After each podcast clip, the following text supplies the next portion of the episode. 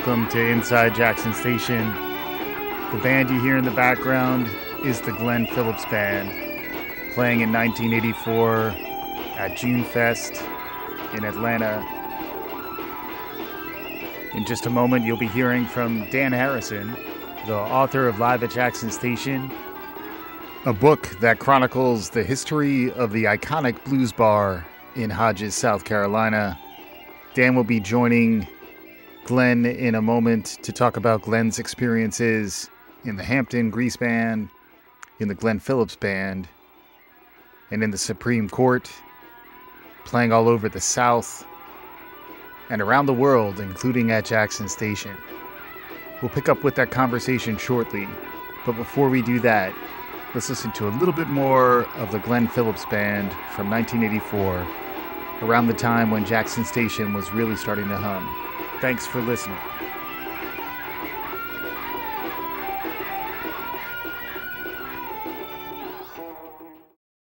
Hi, this is Dan Harrison, author of Live at Jackson Station. Welcome to Inside Jackson Station. This episode features Glenn Phillips, an amazing guitarist who came of age with the Bruce Hampton Grease Band in Georgia in the 1960s and has had a solo career from the 1970s onward. Glenn Phillips has also played with the Supreme Court, which is a cooperative venture that he founded with Jeff Calder of the Swimming Pool Q's. He has had many interesting experiences as a professional musician, and he has met John Lennon, Yoko Ono, played with Frank Zappa, and uh, also the Grateful Dead. I hope you enjoy this interview. Welcome to another installment of Inside Jackson Station, the show where we take you behind the scenes at the iconic Hodges, South Carolina Blues Bar and speak to the artists and musicians who played there. With me today, we have Glenn Phillips, a founding member of the Hampton Grease Band and current member of the Supreme Court. Glenn, how are you doing today? And welcome to Inside Jackson Station. It's great to be here, and I appreciate you having me. I loved your book on Jackson Station, which I really felt captured it perfectly. And having known Gerald and Steve, I just wish they could have been alive to have read the book because I know how much it would have meant to them. And I know they would have been in tears at the end of it because it was such a moving portrayal of what it was about, what they were about, and captured it perfectly. Thank you so much. And it's a real thrill for me to be speaking to you in person today. You were one of the first people who I spoke to about Jackson Station. Seven years ago, actually.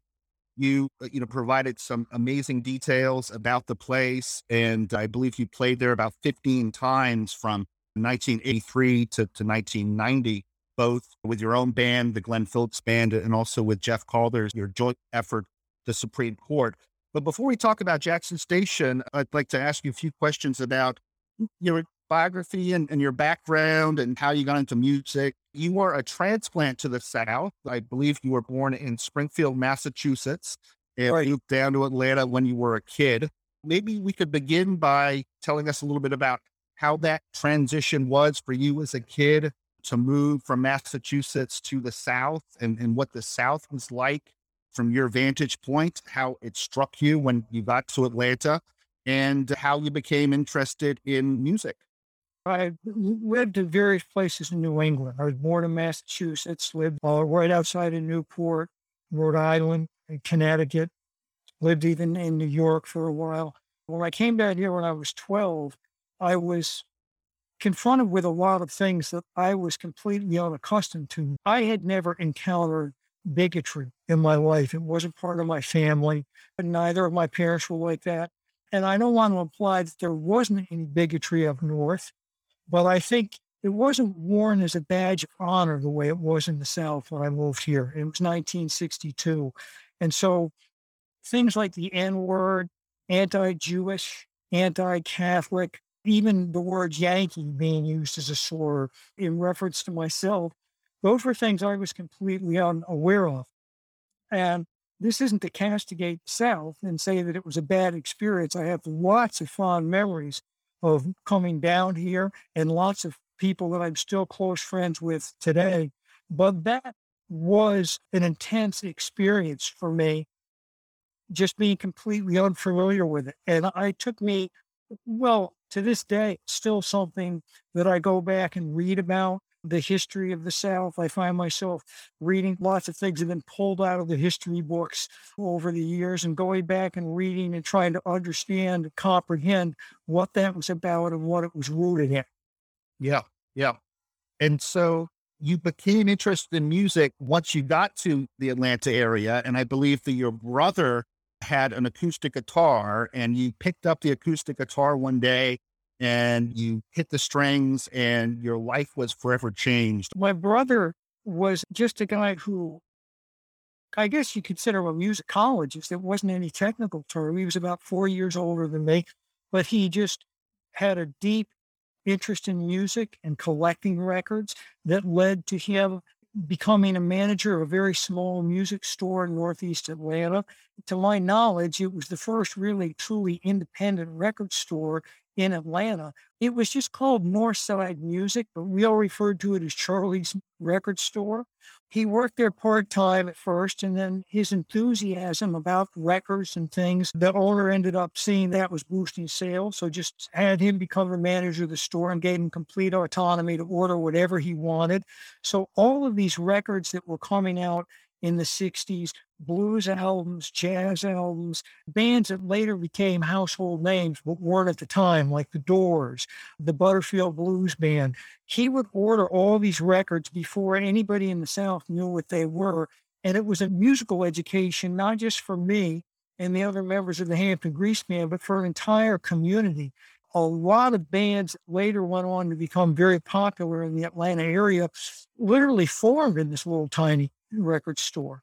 And it was a, a, result of our interest in this music that was at the time considered underground and non mainstream at all. Yeah. Now, I believe that you took some music lessons when you were a kid as well. When I first started playing guitar, I was 16 when I picked it up, and I did have this feeling like this is what I'm going to do for the rest of my life. Just I hit the strings and I felt the body vibrating against my body. And I just started, I, I just played guitar all the time. So I got proficient at a fast rate, and people were asking me for lessons on basic things at that time. I had one friend whose mother was a piano teacher, and I gave him guitar lessons so that she'd give me piano lessons to learn music theory.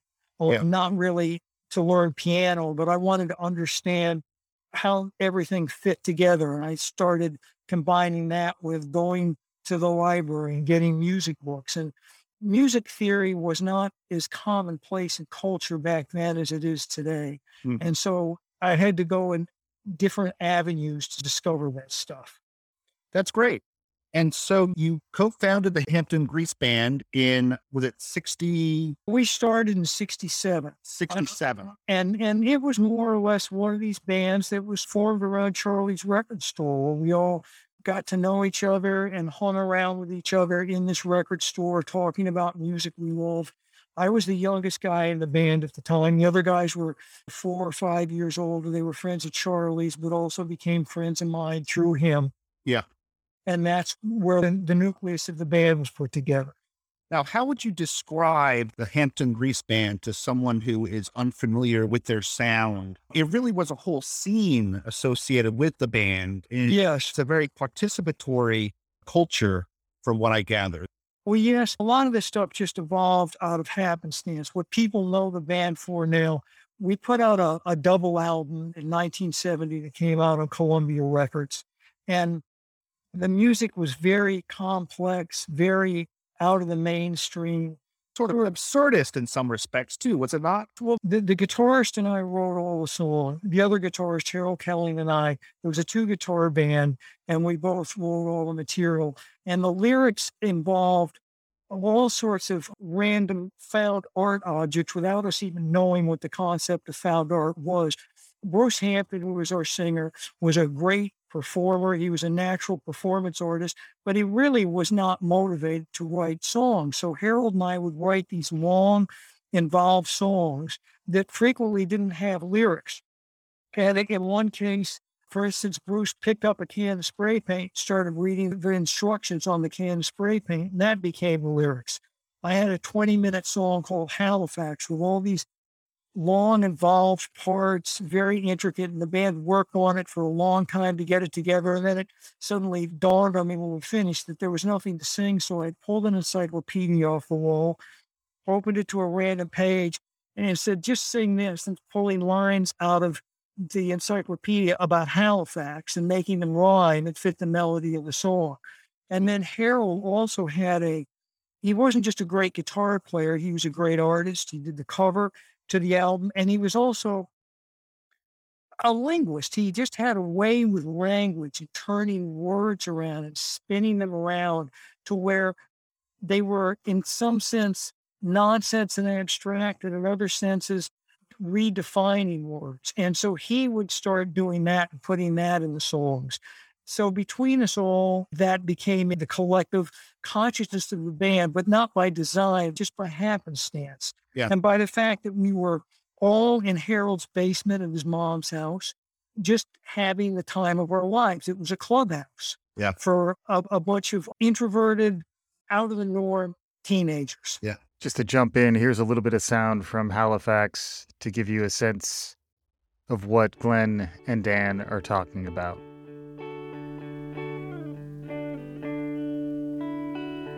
Wouldn't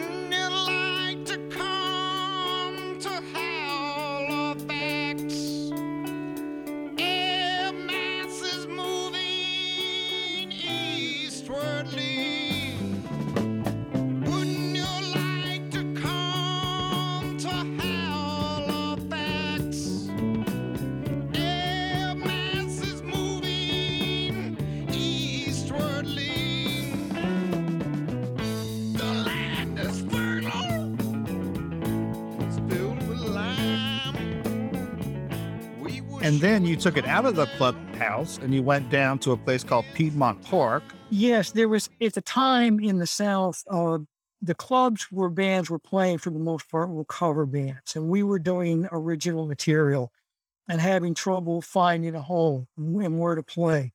So I went down to Piedmont Park, and there was a pavilion there with an outlet, and I took a clock radio down there and plugged it in, and it worked. So I went back to the band and said, "Look, we can just go play at the park because people were hanging around down there, but there was no music. And we just started setting up on the lawn at the time and just playing. And there was an explosion of young kids, hippie kids hanging out there. And they just gather around us. And this scene grew and we played there every week. And within a year of doing that, we started doing it in the spring of 68. By 69, the Allman Brothers called us and asked us, "Can we come play there with you? The Grateful Dead came and played with us. And there was a whole scene of great Atlanta bands that were playing there as well, which I went into Chakra, Strange Brew Hydra, just a long list of great bands. The thing that was both difficult for bands breaking out of Atlanta was the music business at that time was located in York and California. And it was really a, a wasteland. We were cut off from any sort of outlet for that being in Atlanta at that time. That's not the case today, but it was then. Yeah. But that also created an Alice in Wonderland environment of seclusion where we were just completely removed from a lot of competitive pressures. And it created this great scene between the bands and the audiences. You know, I have some friends that were in those bands at that time that lament not being more successful. I, I always say to them, don't you realize we are the success story? Think of everybody in those bands that made it. Yeah. Most yeah. of them were dead. They got incredibly successful. They got involved in uh, a lot of hard drugs. This scene was like a fairy tale to Yeah. be part of. And you never blew the breaker or anything. You must have had a ton of amps and a lot of wattage going through this. uh, did get more involved as it got to be more bands, more things. It did get more involved, and it did eventually get to the point where people would have to get permits or do things. But that first summer that we played there, 68, we just kept going down and plugging into the out. Yeah. And then other bands started coming down. But as it got bigger and bigger, and these gigantic crowds started gathering, yes, it did get more involved. And I understand that you saw Bob Dylan play in 1965 at the Yes. Atlanta Municipal Auditorium. And this Right. was on his uh, Like a Rolling Stone tour. And in your memoir, you describe that as being almost a, a life changing moment for you, too. Well, yes, I was very much through my brother. I had become aware of all the records that led up to that. And I was a big fan, as obviously was happening to a lot of people. So seeing him there live for me was a very big deal. What was that show like? Can, do you have any specific memories of it? Yes, it was his first electric tour. And I'm sure you're aware of the history of that tour where he was going to places and people were booing him. But in Atlanta, throughout my life, whenever people ask me about that, I just always tell them, I don't remember anyone in Atlanta booing him. Mhm. Um, it was like a, this concert at the municipal auditorium, and the audience was into it and polite, and there was no booing. And I read an interview with Dylan not long ago, sometime within the last five years, and they were talking about that tour and everybody booing him. And Dylan said they didn't boo in Atlanta. So the recollection was correct. And that was not the case in Atlanta, but it, it was everywhere else. When I lived in Middletown, Rhode Island, which was right outside of Newport, and I talk about this in the book because it was a thing that had a big impact on me. I was there, me in Newport, for the first two folk festivals. And I didn't go to the folk festivals. I was a very young kid. But the culture, it was my first experience to seeing an alternative culture because the city would be flooded with what were at the time thought of as beatniks, uh, but which evolved into the hippie scene. And it was a combination of folkies and beatniks. Even though I didn't hear the music there, didn't hear Dylan there when he was playing, I was exposed to this culture, and I look back and remember that it had an impact on me uh, that I it- it's difficult to even verbalize. But seeing a world outside of the world that your parents exist in and Yeah. that you perceive of culture existing did have uh, an impact on me. That's great. And I believe you also saw Jimi Hendrix play in Atlanta, too. correct? Yes, um, I saw him play at the municipal auditorium as well. And that had a big impact on me because I would go to these various shows at the municipal auditorium, and they were either white or black shows for the most part. They'd be pretty much an all white audience at the Dylan concert with all white artists, or I'd go to rhythm and blues shows because I was really into into blues and rhythm and blues, and those would be majority a black audience. And the thing that was unique about that Hendrix show when he came here, it was very early on in his career, and it was mostly predominantly all white kids. And there were three other bands on the bill, and they were all white bands. Pretty much the only black in the room was Hendrix, and he was the headliner. Yeah. And both musically and culturally, it was a defining event. You could see things were starting to change. And then two years after that, he headlined at the second Atlanta Pop Festival, which the Hampton Grease Band played at as well. That's how we got signed to Columbia. And he was headlining the festival.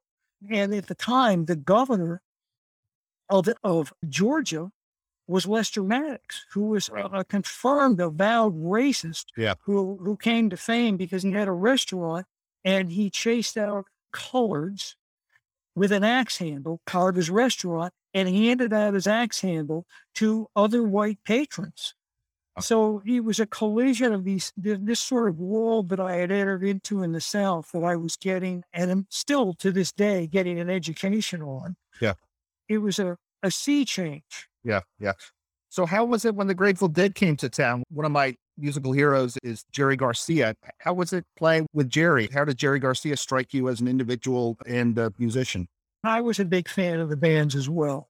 And although their music, I would say, was not as off the beaten path as the Grease Band, I very much identified with the Grateful Dead in terms of their musical adventureness and, and experimentation. Lyrically, they obviously made much more coherent sense than we did, but I did very much identify and relate to them. That was a, a big deal when they played at the park the first time when we did that show in 69 was when the live dead album came out with Right. Dark Star Yeah. and those records had a tremendous impact on me Sure. and were a big influence so it, it was a big deal and later we played at a show at a place called the sports arena which was a small place And although they weren't at, at the level of success that they became in later years, they were clearly iconic figures within the mu- musical and hippie community. Cool. One other, I think, fascinating anecdote in your memoir is when you talk about seeing John Lennon and Yoko Ono at the Fillmore East. I believe it, was in 71. And Right. you mention how John Lennon just exuded this musicality. Yes. It, it was very interesting to me because I've always thought of John Lennon as being a very political guy and, and a very witty guy, very humorous guy. I think when many people think of, of the Beatles and the guitar work, uh, people might say that, that George Harrison was perhaps a little bit more of a sophisticated player than than than John was. Well, it's very interesting uh, for me to read that. Can you tell us a little bit more about what you meant by that and what struck you about the musicality that, that came out of John Lennon as, as you saw him? To set the scene, we were friends with Frank Zappa, and, and we were opening up for the Mothers of Invention. And Frank had asked me to give him a guitar lesson on picking technique because Frank, he told me, he said, I play fast notes. I tend to do the slurs, meaning pulling strings off. with- So I was up at Frank's room playing with him and jamming with him and showing things about picking. When John and Yoko showed up, they were going to sit in with the mothers. And so they came in and started talking. And I was just struck with their personalities, even before they got on stage. That John seemed very at ease with himself. Mhm. And I guess he had dealt with fame, but he just seemed way past it. Whereas Yoko seemed very much wanting attention, wanting fame.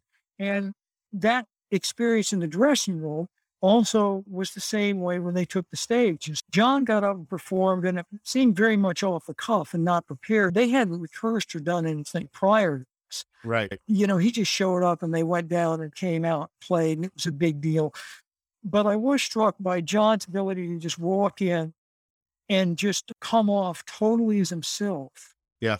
And it, he seemed like a powerful musical presence always to me when I was a kid watching the Beatles, whereas Yoko seemed like it was more of a look at me sort of thing. Right. Now, somebody else might see it and see it totally different. I know she has her fans and people who who love what she did, but I do know what you're saying about John not being a flashy guitar player. But if you think about his music, and for really for that matter, George really wasn't a flashy guitarist either.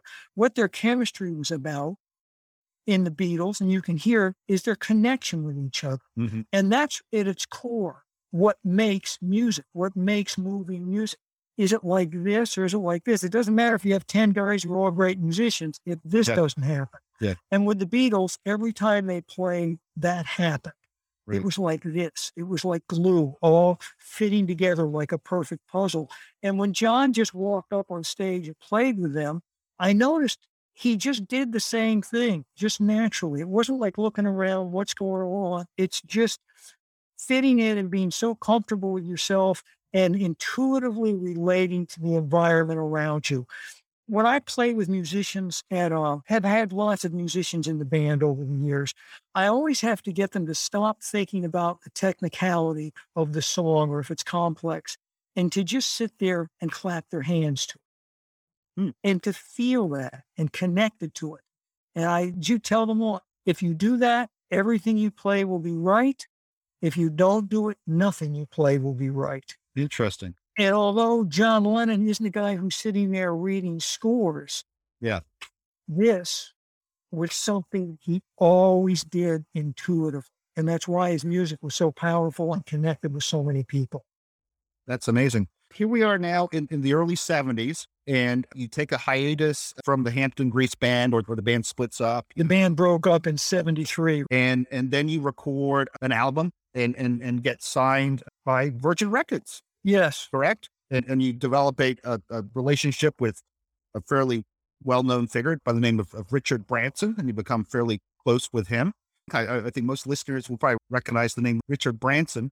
You- you tell an interesting story where I think this was maybe was it your second album that you were recording for him when he shows up in Atlanta and, and he wants to see how everything is going, and you basically uh, go allow him into the recording session, or or you can meet him at the meet him at the door? And, What it was was the first album I did, I recorded at home alone on my own, and I released it by myself. But it became big in England, became a, a, a big seller in England. Virgin Records at that time mm, had just barely become a label. They were mainly a record store.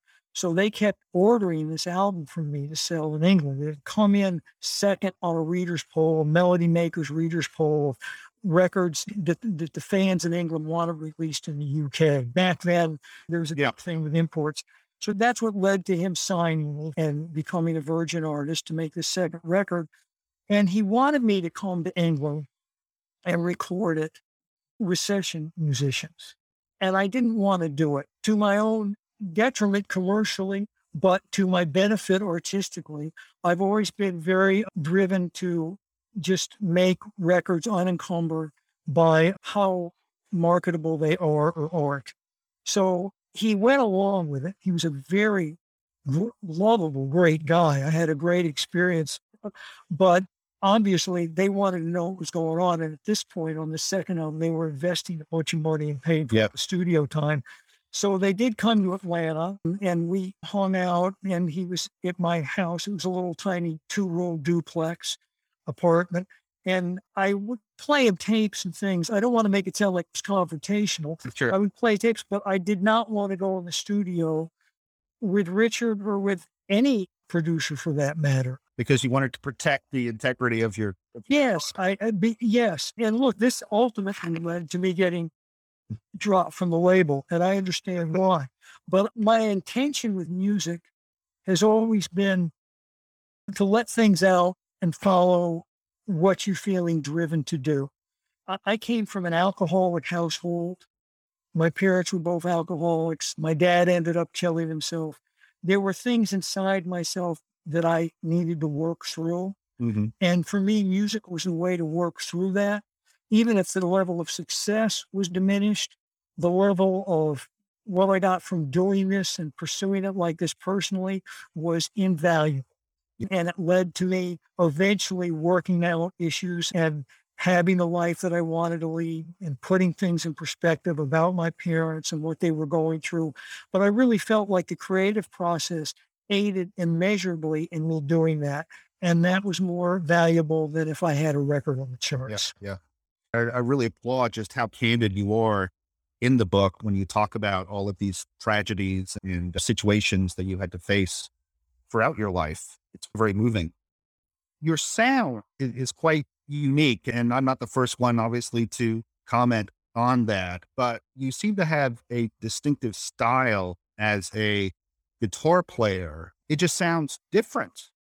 How would you differentiate your guitar sound from that of other famous guitarists? This isn't to say that I didn't enjoy and was affected by lots of other guitarists because I was. But what I was always drawn to is people that seem to be following their own voice, finding their own sound, meaning finding your voice the same way when you talk or when you write. We don't think about this when we're having a conversation, but we all have our own recognizable rhythm of speaking Mhm. and talking and texture and tone to our voice. And we all have these uh, internal feelings that drive it.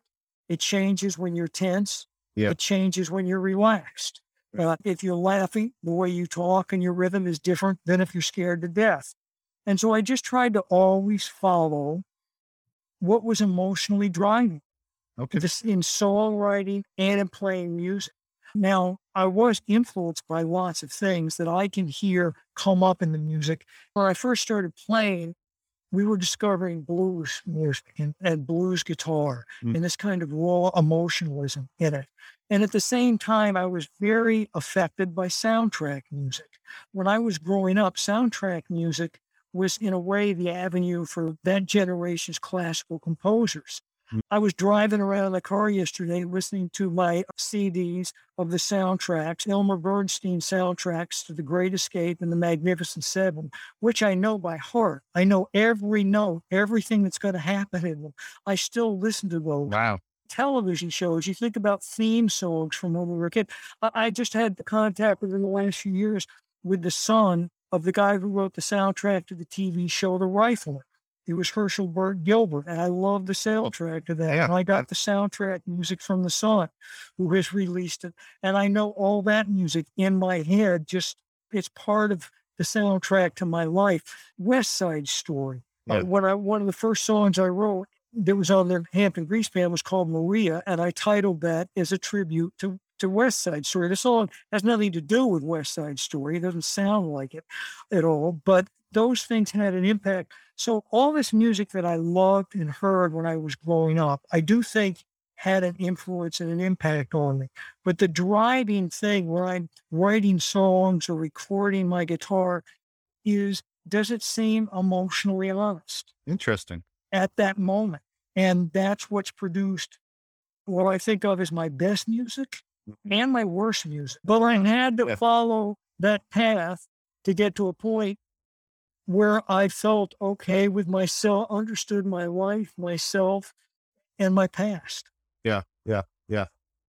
Paul McCartney, I think, has spoken of the the songwriting process. He he sometimes describes it almost as if the song is just in the ether somewhere and Yes. just manages to pull it down.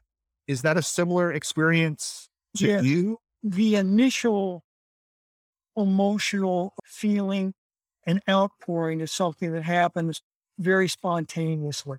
What I would do is is just uh, record lots of demo tapes of just songs that I just sit in my room playing guitar or keyboard, singing a melody or something over, and then I put them aside, Mm. and I would go back and listen to them months later.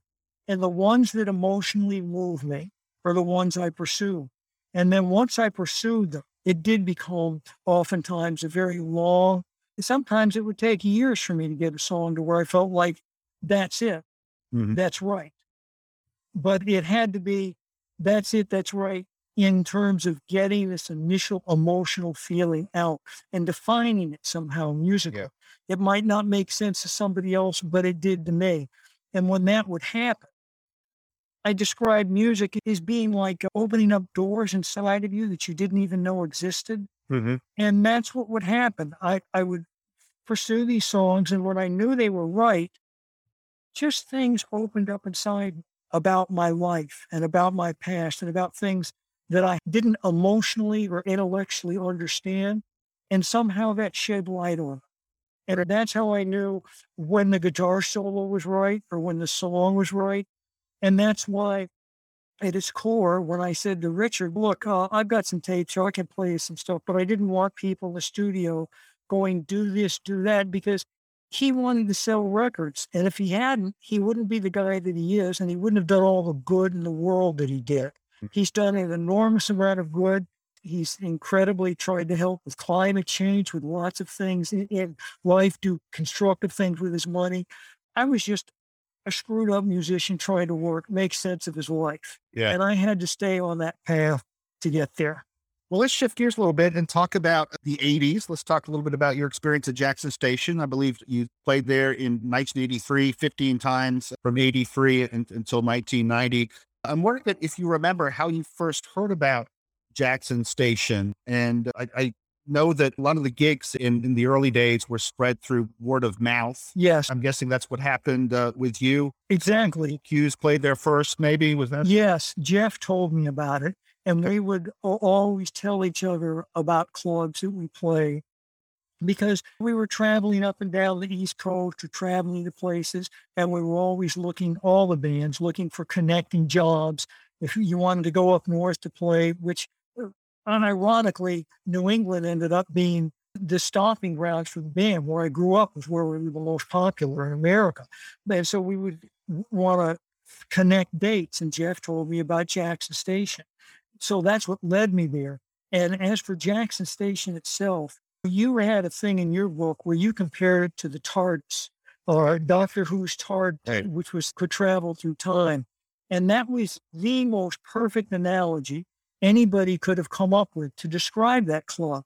And that's what it was like for me. I had never thought of it that way till you said it. When you said it, it just all rang true in my head because when we drive from Atlanta to Jackson Station, you were driving through the old South. Yep.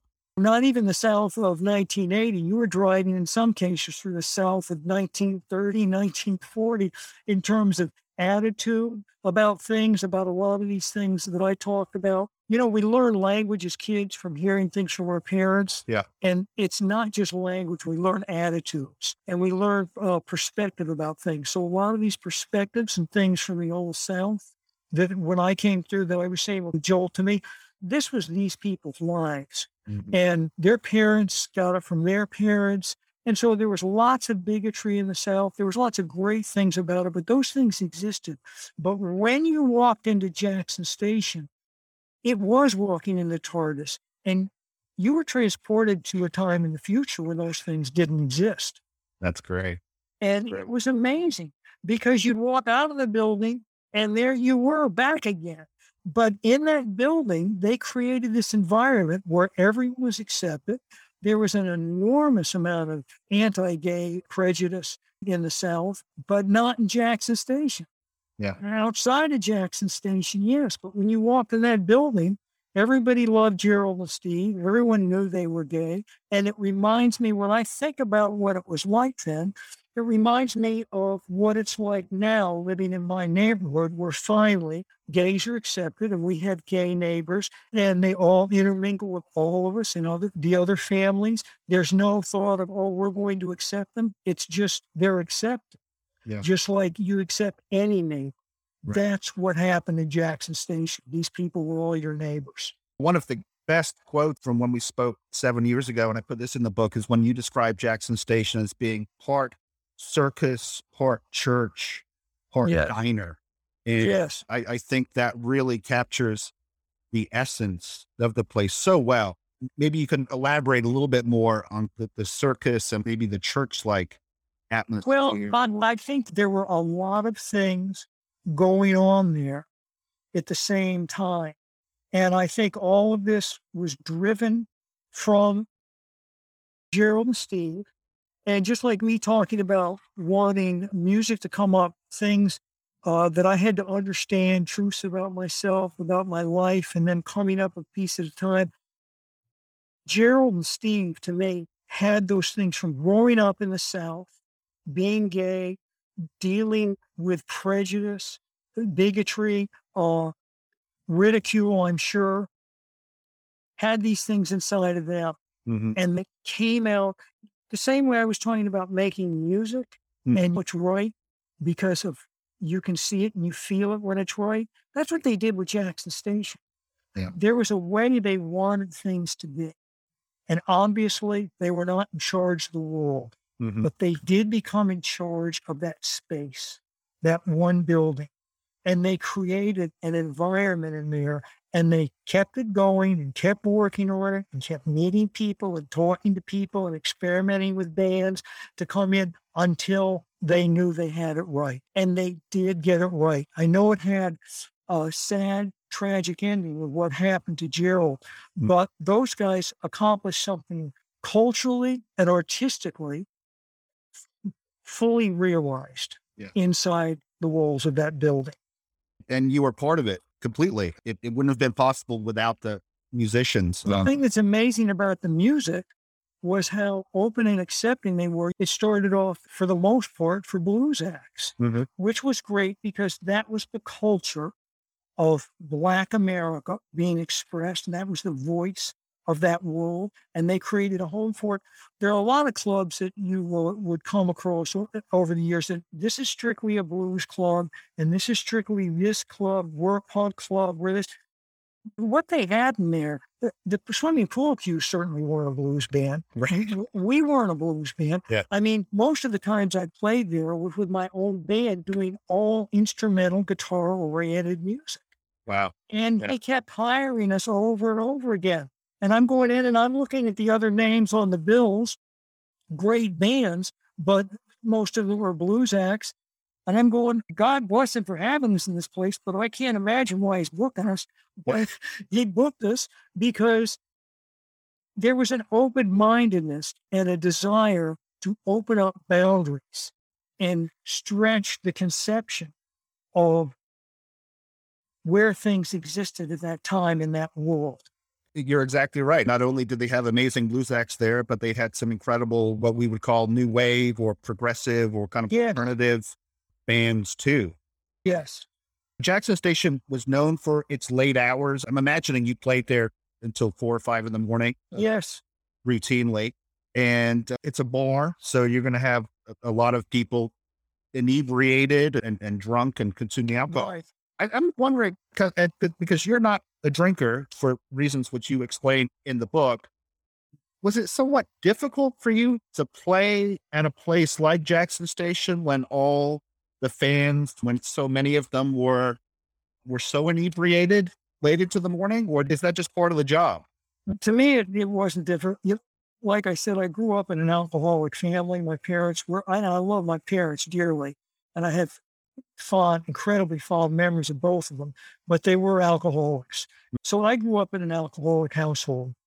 And while it led to me making the decision to never drink in my life or do drugs, recognizing a, a family history and seeing the impact on their lives, I love my parents very much. Mm-hmm. And I'm sure from reading the book, there's a lot of funny, fond memory stories of my mother who was a riot when she was drunk. My mother quit drinking. I remember her telling me, I've quit drinking. I said, I'm really happy for you. And she said, I know those years were rough for you. And I said, honestly, mom, my fondest memories of you most of the time is when you were loaded. And she said, that's very sweet of you to say, but she was very funny and her personality came out. Harold Kelling, who was the guitarist in the Grease Band, Yeah. I had this incredibly close musical relationship. He ended up dying of alcoholism. I've always thought of myself as an alcoholic who's never drank. And so I identified with what was going on. I never felt uncomfortable there. Mm-hmm. I always embraced the environment there. Obviously, when something crosses the line to the point with what happened with Gerald dying, and so Sure. that sort of incident happened, obviously at that point. But as far as hanging around drunk people, having fun, I have incredibly fond memories of my youth, mm. along with the ones that were troubling, but also fond ones, and incredibly fond memories of Jackson Station. For me, the the big memory was getting the equipment out at five in the morning with a room full of drunk people who I loved playing for them and I loved being around them, but it's a long building. Yeah. Stage was on one end and the door was on this end. So as musicians, we had to get our equipment out and go through this room, this long room filled with people drinking heavily Yeah. and get through them. And I was a wrestler in high school. So for me, when you're wrestling, you're like constantly watching people bobbing and weaving, going around things. It was like a wrestling match going through the crowd with the equipment. And, and to this day, I can still work my way through a crowd faster than anybody I know. And I attribute that to my root practices at Jackson Station. And you know how to give somebody a nudge and just move them over without hurting them but it, it was quite a loadout experience, different than any other club I've ever played in my life. Yeah, that's great. I wanted to talk to you a little bit about what's going on with you now, musically and, and professionally, and and then maybe also if you could give any advice to aspiring guitar players or musicians. You know, I I fear with the digital world that we're living in that people will uh, only be making music on their iPhones or their iPad. I, I, I take it you're still playing. I'm guessing you've been shut down the last year because of COVID. Are you Yeah. back out on the road? Are you going to do some more live shows? Any new albums in the works? Obviously, we haven't been playing through COVID and we have yet to play. I certainly am thinking about when we should do it and how we should do it Mm-hmm. and trying to feel that out the same way everybody is and looking to see what happens if we're able to get to the point where we reach some kind of herd immunity where it makes it safe. I'm not just worried about the safety of myself and the band, but also the audience Right. more predominantly because they're sitting in a group of people. So sitting, wondering about that, reading, uh, and trying to stay on top of what's happening with it day by day. So there's things I don't have the answers to. I think it's getting closer to where we'll probably get out and play. And I've talked to some people about it, both in the band and people in the audience and the clubs. But it, it is a work it out as you go along sort of situation. I haven't been recording the book that I put out, the memoir, also came out with a new album and a live DVD. It's interesting you're talking about digital recording because I still record everything on tape, analog. All- of my albums have been recorded on tape. Uh, on the other side of that, every studio that still had tape machines and analog equipment that I recorded in, over the course of my life, including that last one, is now closed. Really? Well, they've all gone out of business because it's expensive to keep a place like that up, and nobody's recording like that anymore. Everybody records digitally in their homes, and I'm not saying there's anything wrong with that. For my music, it's a tough hump to get over because to me, cranked up guitars don't sound the same way at all recorded digitally as they do recorded analog. So for certain types of music, it's really suited, but for my type of music, it's not suited. And I'm not sure where it's going to go from this point. Yeah. You know, I was lucky to get the book out right before the pandemic hit Mm-hmm.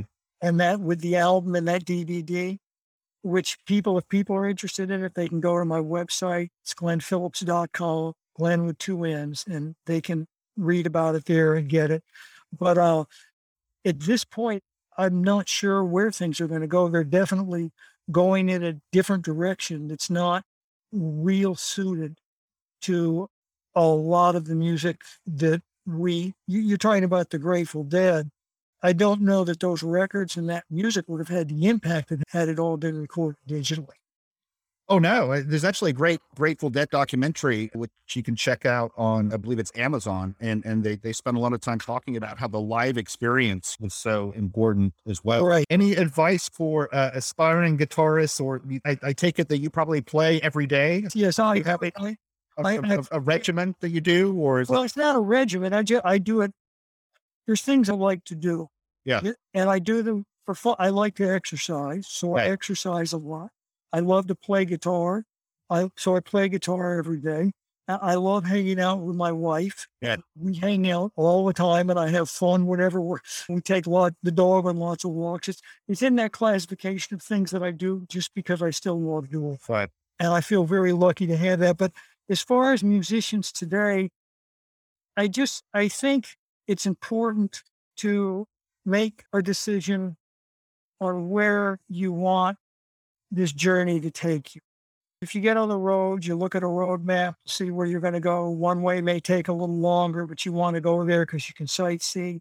Another way will get there quicker.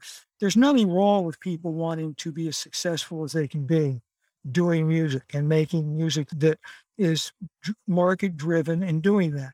But to just decide if that is in fact what you want to do. Mhm. Are you doing this to see how popular you can become or how much you can understand about yourself, about your life? And when you enter into any kind of pursuit, those are questions we all have to ask ourselves along the way, every step of the way. Mhm. Uh, Do I want to do this to be successful? or Am I going to make the decision to be the most successful or the most true to myself and to what it is that I want to do? Wow. That's really amazing. And I think that's a really great way to end this conversation, Glenn. It's been a real pleasure. I don't know if you have any questions for me. Like, like I said, I really enjoyed talking to you. Well, I, I have one quick question. As I mentioned, I really loved your book. And I was curious after reading it, because you really put your heart and soul into it, and a lot of work and time researching it. What was it that led you to to have the desire to do that?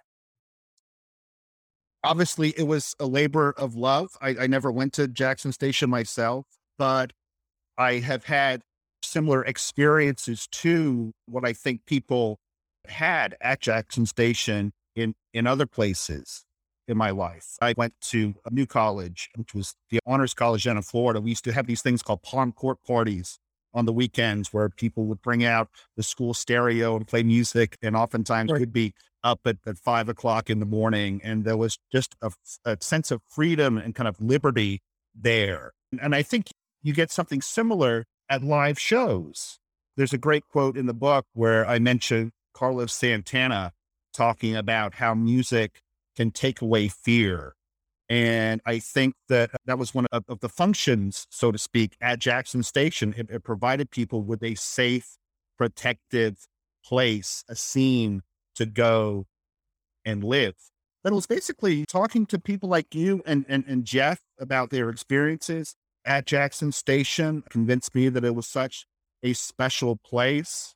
Thinking of it in terms of their role in, in, in the careers of a lot of the musicians.